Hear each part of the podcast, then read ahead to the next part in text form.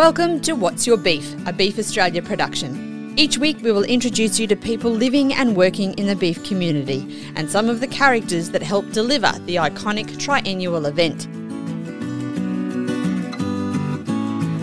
Hello, welcome to What's Your Beef. I'm Jane Cudahy. The loyalty and camaraderie of producers and patrons to the Beef Australia event is well recognised. But what about the volunteers? There's about 150 people that give up their time to assist attendees to find their forums, get on their tour bus, or find the perfect place to get a bite to eat. And they adore the event just as much as the ticket holders. Alice Kelly and Don Bellett have volunteered since the very first beef in 1988, mainly to keep in touch with old bush friends. Over 30 years later, their fondness for the event continues to grow, and they're counting down the days till Beef 24. Alice Kelly, and I now live in Gracemere, but I used to live in Monto. And my name is Don Bellett. I was born and bred in Monto, and I lived in Rockhampton since 1964, so I'm just about a local. I'll start by asking you both from Monto and knew each other a long time ago, considering you moved here in the 60s. Tell us a little bit about Monto and growing up there and how you know each other from all that time ago. Well, I think we both went to school in Monto, and in those days, Monto was a very, very progressive town. You wouldn't call it that today. However, yes, there was farms around Monto, 640 acres, that managed to support two farm families in those days. And when you look around today, you just wonder how. When you say it was a progressive town, can you describe it a little bit more? What made it progressive? We had a butter factory, we had sawmills and that sort of thing, and that was all taken off us in 2002 with dairy regulation. Okay. When you think about it, we had a railway line from Monto to Gladstone, and that was our outlet. And it wasn't only butter that went to Gladstone, it was also our beef cattle, because there was meatworks in Gladstone. Yeah, it never cost them a thing, you know. Made plenty of profit off that rail line. Now, I love that you've come, Alice, with a bit of show and tell. I do want to start here because you've put in front of me a lovely photo of a very younger version of yourself with a Jersey cow. So tell me a little bit about how you got involved with cattle. I've been involved with cattle all my life. However, when my first job was as a telephonist, and I wasn't real happy about it because it was shift work, and you couldn't go to dances, and you couldn't go here, and you couldn't go there. So I decided to pull the pin, and yes, I liked the bush, and I went and lived with some people at Allewa Stud at Biloela, and from there it was Mr. Clark that advised me to go, and I got a job with a Mr. Nofke at Marburg, and that's where that photo was taken from, because I went to the exhibition that year. And from there, it was just, it blew out, because there was a chap that was very good with horses, and he wrote to my father and said, I believe you've got a daughter that needs a job. Yes, so I went and worked with him for a while, and I learnt a lot about horses, but we still mustered and that sort of thing, and I was still working with cattle. However, I decided that I put myself in the country life, Jillaroo, stud groom. And the lady from Crocodile, everybody thinks that Lenny Wallace is a man, but Lenny is Lenore Wallace, and they owned Crocodile Stud it was near Laura. We were 20 miles from Laura, but our address was Mareeba. And we were 148 miles from Mareeba. And we had our own airstrip. We had just a few paddocks, and a mile from the house was what we called the block fence. And from there to Laura was 20 miles, and there was 3 sets of yards, and we used to muster cattle to those yards. However, this lady was looking for somebody who could help her with stud cattle to take them to the shows. So it was me. And so what was that like? Good. That's a great story, isn't it? When you came from central Queensland up to that area of far north Queensland, what was the kind of culture shock that you had then, or was it just you're all about the cattle? Everybody finished their sentences with, hey? And later on when I attended Mrs. Wallace's funeral, her daughter came up to me and she said, we thought you were so brave coming from Monto right up to Crocodile. But I quite enjoyed it because it was different, and we took in. She was also the corresponded to Hoofs and Horns, and she used to write under Ninda. And you were also learning something that you were interested in. Oh, too right, yeah. Well, I was teaching her too. We were teaching each other, really, and boy, we had some fun.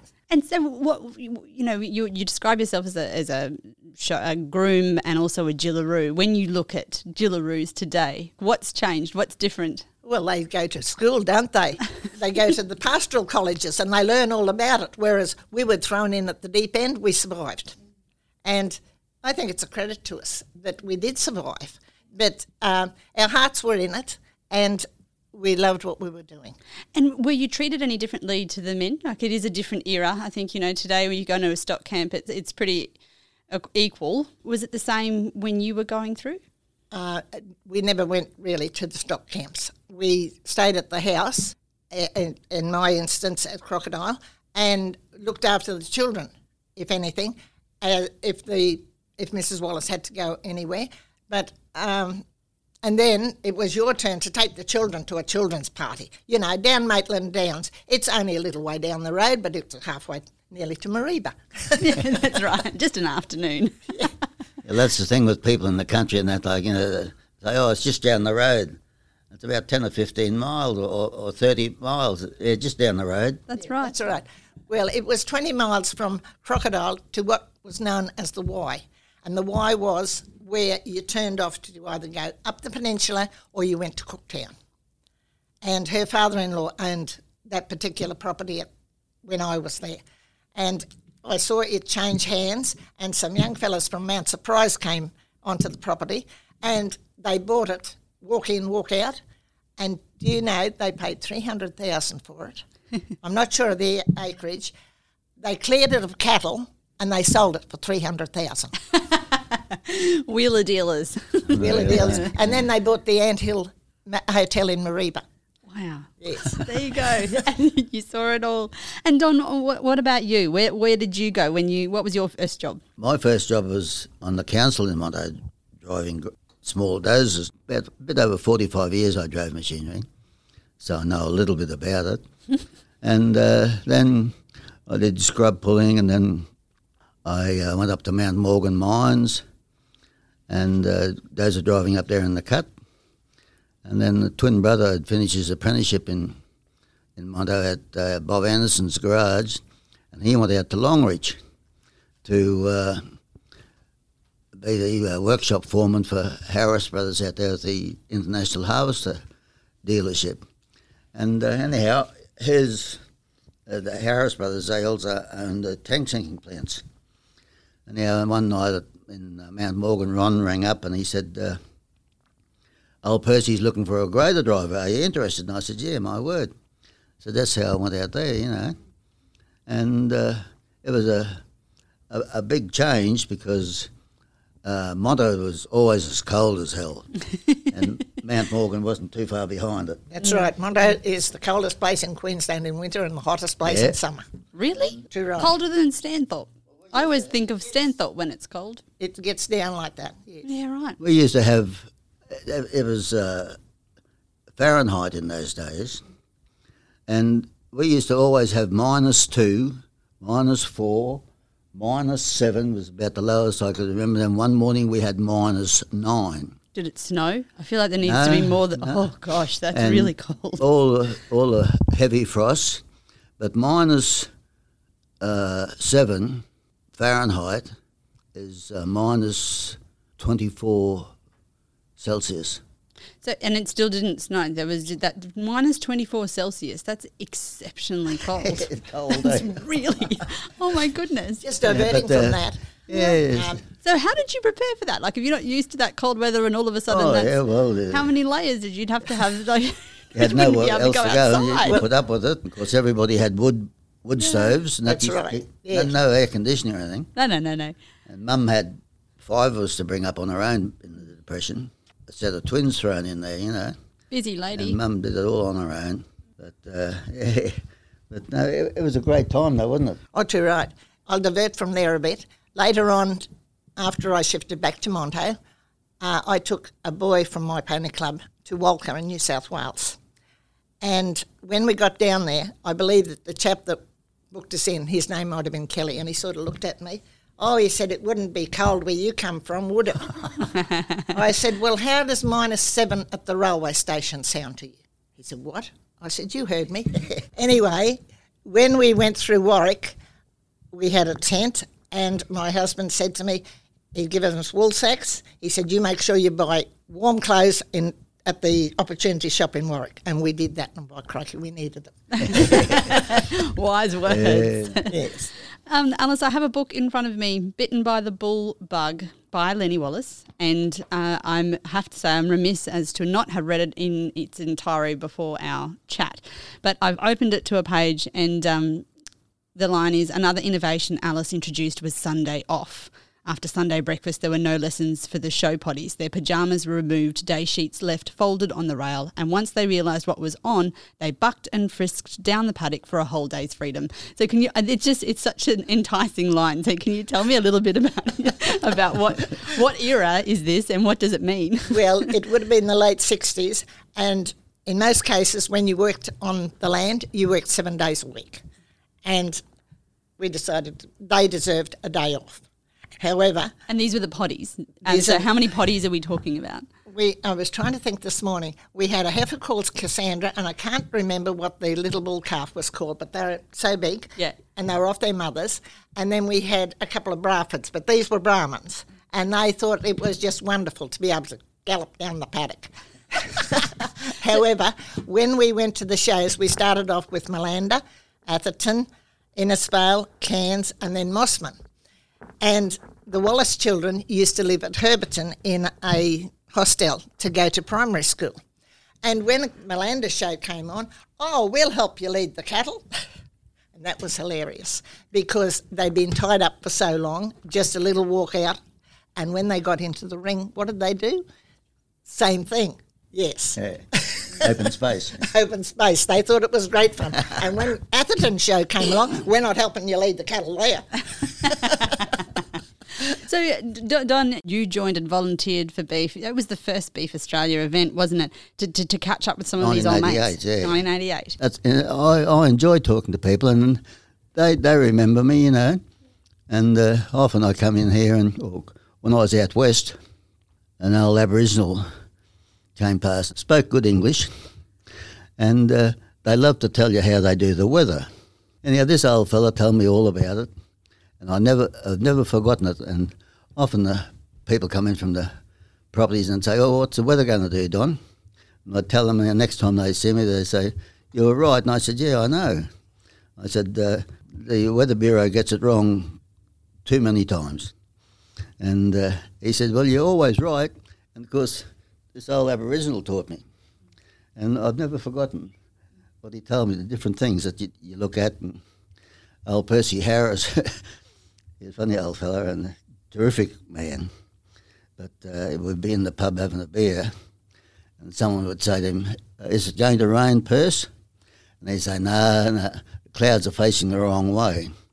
And then they'd look at him and he'd start laughing then, you know. He always... fair enough, you're going to have to teach me some tricks. Tell me about the first Beef you went to, when you went as a volunteer there. 1988. There was only 12 of us that year. It was a very small thing. Were you there, Alice? Was that your first year? I think that I came up with the children from the Monto High School with Lionel Kavanagh. Okay. Because my boy was in grade 8 that year. Ah, right. So you were there, but you weren't volunteering. No, I was there because I lived in Monto. We had transport business in Monto. And I volunteered a lot at the high school, and they wanted someone to come with Lionel, and I said, yep, I don't. Oh, should wonderful. I always like doing things for people. Yeah, I volunteered because I'm interested in cattle and the country and all that, and that's why I joined. But there was 12 of us. You know, they still haven't got any records. Well, was it just because it was a trial? You know, this is an idea for this exhibition, and we'll see how it goes. And it turned out to be a great event, so now we do it every 3 years. So maybe that's and of why. Course because it was such a success for the first one, even though it was small, it astounded some of the organisers because they didn't know what to do next because it all changed because it didn't turn out to be exactly as they thought it would be. It was way above that, you know. Yeah, it exceeded expectations. And it keeps getting better. Well, that's right. So, Alice, when you brought those kids up from Monto at that time, what did you remember about that? Because to even bring the kids up for something like that. Very vaguely. Just the different breeds. You know, there wasn't the number of different beef breeds in those days that we have today. No. That's the biggest recollection. And I remember one time when I started to volunteer, a chap came up to me and he looked and he said, now, I can't spell the name of the breed, but they're pinscows is what they're called. And I said, they're back to front Herefords. And he looked at me. And I said, you look at them. I said, they're red all the way through. I said, until you get to the tail. And down around the tail, they're white. And they're I think they came from Switzerland. I'm not real sure, but I think that's where they come from. And, you know, we've got so many different breeds of cattle these days. It's just not... It's unreal, isn't it? It's unreal, all right. Yeah. So what do you remember? When did you start volunteering at the actual beef events, Alice? 2006. Okay. So what do you enjoy about it? Because it is such a big event with multiple, you know, areas now. There's so many different things. So what do you enjoy about it as volunteers? I think it's meeting up with people. It's just like I work to sell the Brahman cattle wheat. Yeah, and I sold catalogues there. And people have come up to me, oh, hello, Mrs. Kelly. I said, sorry, you're going to have to tell me who you are. But you meet so many people. Yeah, it really and truly is, you know, a mixture of the country comes to the city. And, yeah, I really enjoy it. And I suppose, in a way, I do it as a tribute to my father. Oh, do you? Yeah, because he was the first one to ever have a zebu animal in the Monto area. A zebu? Well, that's what they were called in those days. Yeah. You know, if they had a hump on them, they were a zebu. That's right. Yeah, and that was around 1952. Wow. So, yeah. So you're a Brahman girl. I was going to ask you about your breeds, but by the sounds of it, you're a Brahman girl through and through. Yes and no, because you've got to have it crossed with the Boss Taurus to have the weight gain. Yes. Okay, so you can give in and around a little bit. Don, tell me about some of the jobs that you've had at Beef over the years. Well, I've had quite a few different ones. I helped organise in the early part because I'm not blowing my own trumpet, but I can organise, you know. Mm. Anyhow, I had that. I was in charge of going around and making sure everything was working okay, and I'd keep checking them out, you know. Who are you sorting out, the stalls or the stud cattle? Yeah. Like, yeah, just making sure that everything was... And the stud cattle side, I knew a lot of the people. But as Alice was saying, that it's astounding just how many people remember you.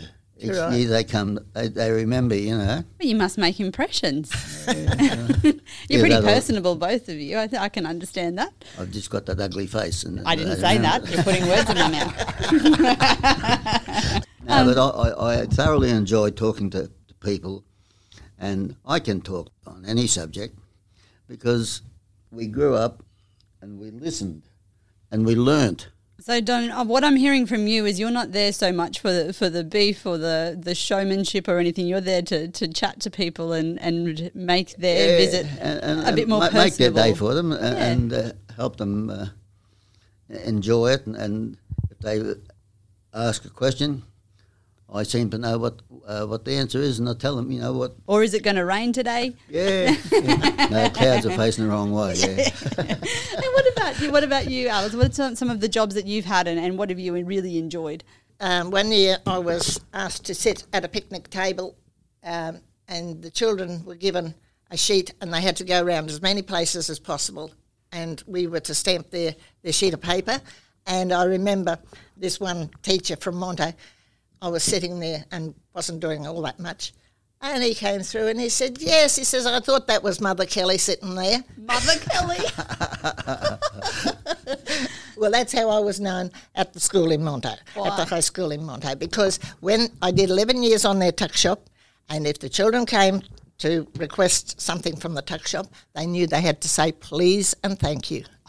That's a good reputation. I like that. Yeah. That's very good. Maybe we should get you back, Alice. And wipe your feet when you go inside. Yeah. We could do some consulting around at school. Sometimes it was a little difficult, but most times, like one year, somebody said to us, you know, where are the different breeds of cattle? I said, well, I can tell you what breeds of cattle come up to have a bath. I said, but I can't tell you where they're housed. Anyway, after a while, they have a caravan for their cattle secretary. And I went down there. I said, have you got a map of the place where all these cattle are housed? Oh, he said, there's a carton full of books there. I said, well, they're not doing any good there, are they? I said, get them down to the information desk, please. And this is, that's what we used to do, wasn't it? Yeah, well, you've got to get it together. Yes. And that should have been done early in the piece. But never mind, we got it done before it was all over. Well, I think that's the beauty in having volunteers who've been around for a little while, that you can take initiative and see where the gaps are and, you know, make things happen. And I think, you know, the event from what you described, Don, right back in 1988 where there's 12 volunteers and it was a bit of an experiment, to now where you're dealing with hundreds of thousands of people and hundreds of volunteers. The coordination must be huge. So what have you noticed now when you go to Beef 21? What were your impressions of the event then? I loved it. I really loved it because things seemed to be, you know, coming together really well.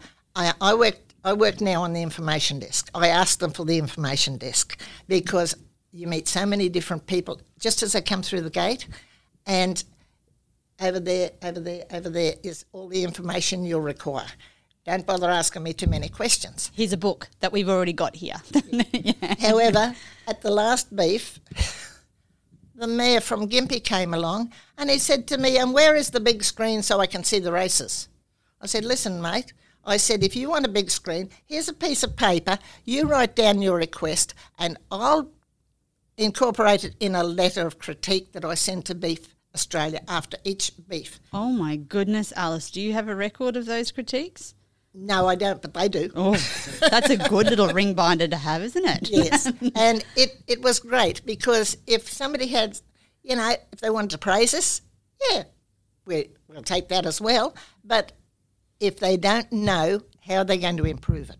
That's right. No, you need to let them know. I heard, Don, actually, a little birdie told me that one of your biggest gripes is there's no pockets in the volunteer shirts. Mm. You need two pockets. Oh. See, the fellas in the office and that, they've got their shirts like the business shirts have. Mm. They've got two pockets and they're always full. Well, yeah, we've got glasses and we've got a phone. Maybe they need to get you a man bag.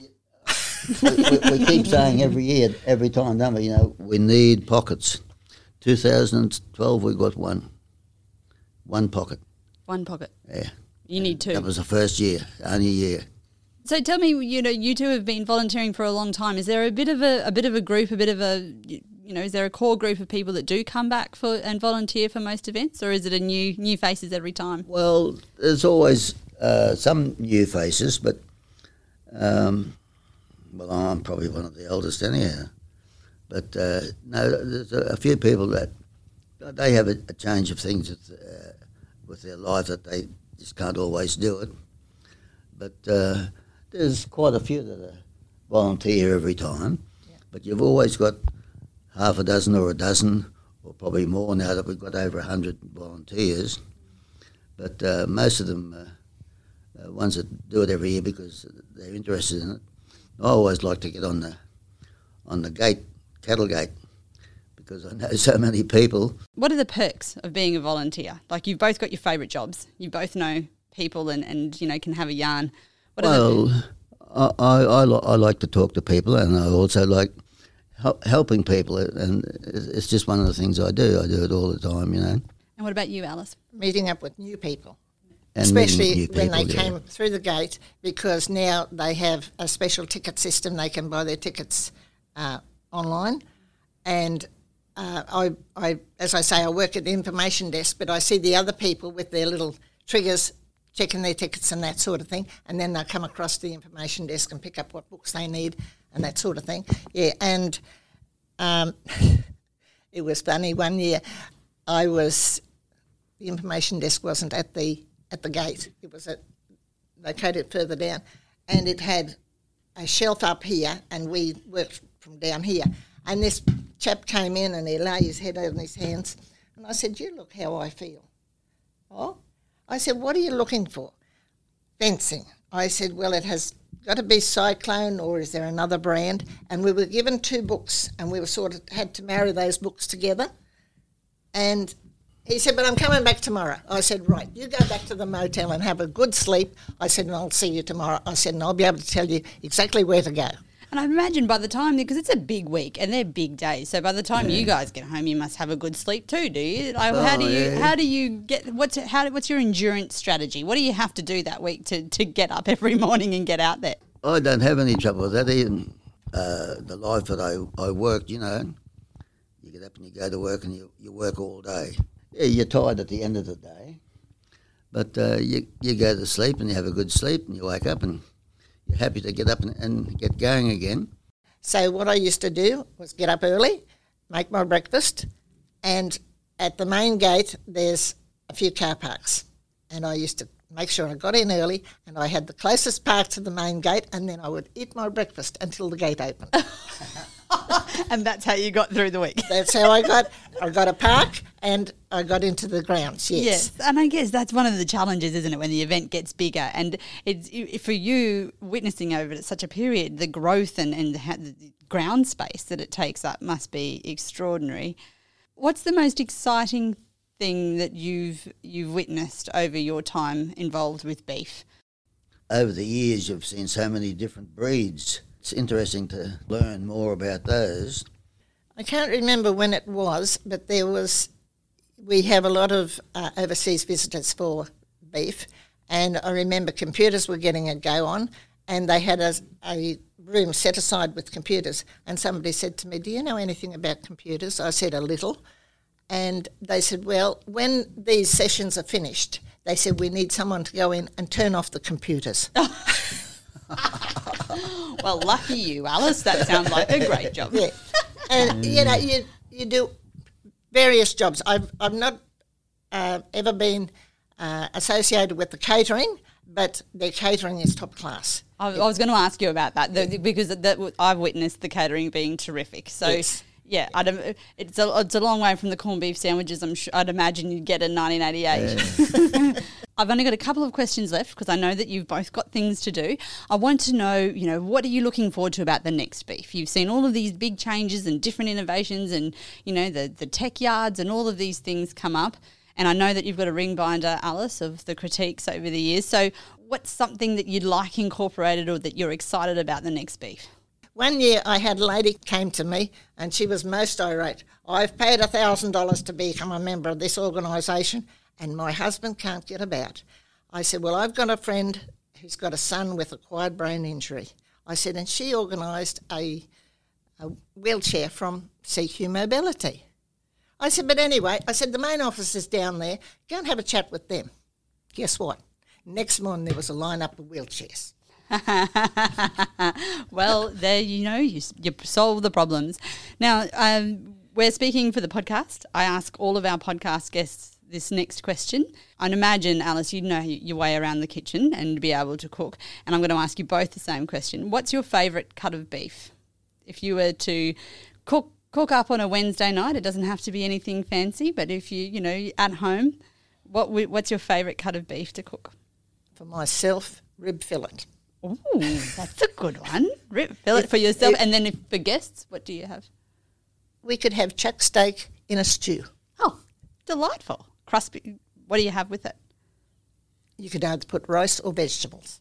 Delicious. I like all beef, but I love the corned beef. They put a little bit of vinegar in there because that kills the salt. And you don't have to put onions or anything in. You put 5 tablespoons of treacle.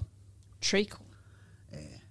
And it gives it the most beautiful bloody taste you've ever had. The best piece of corned beef is the end piece that's pointed.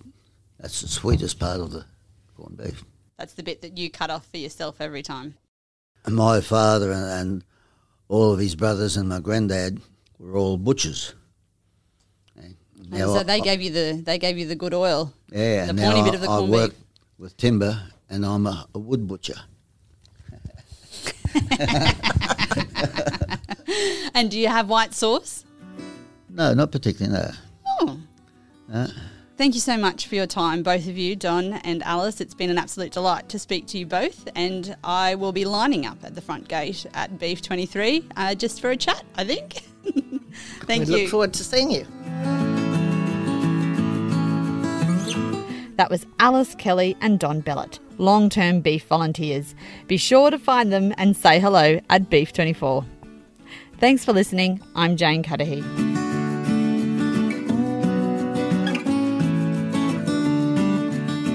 Thanks for listening. You can hit subscribe to make sure you don't miss any of our episodes. And if you are enjoying listening to the show, we would appreciate a quick rating and review. Visit beefaustralia.com.au for more information on this great event.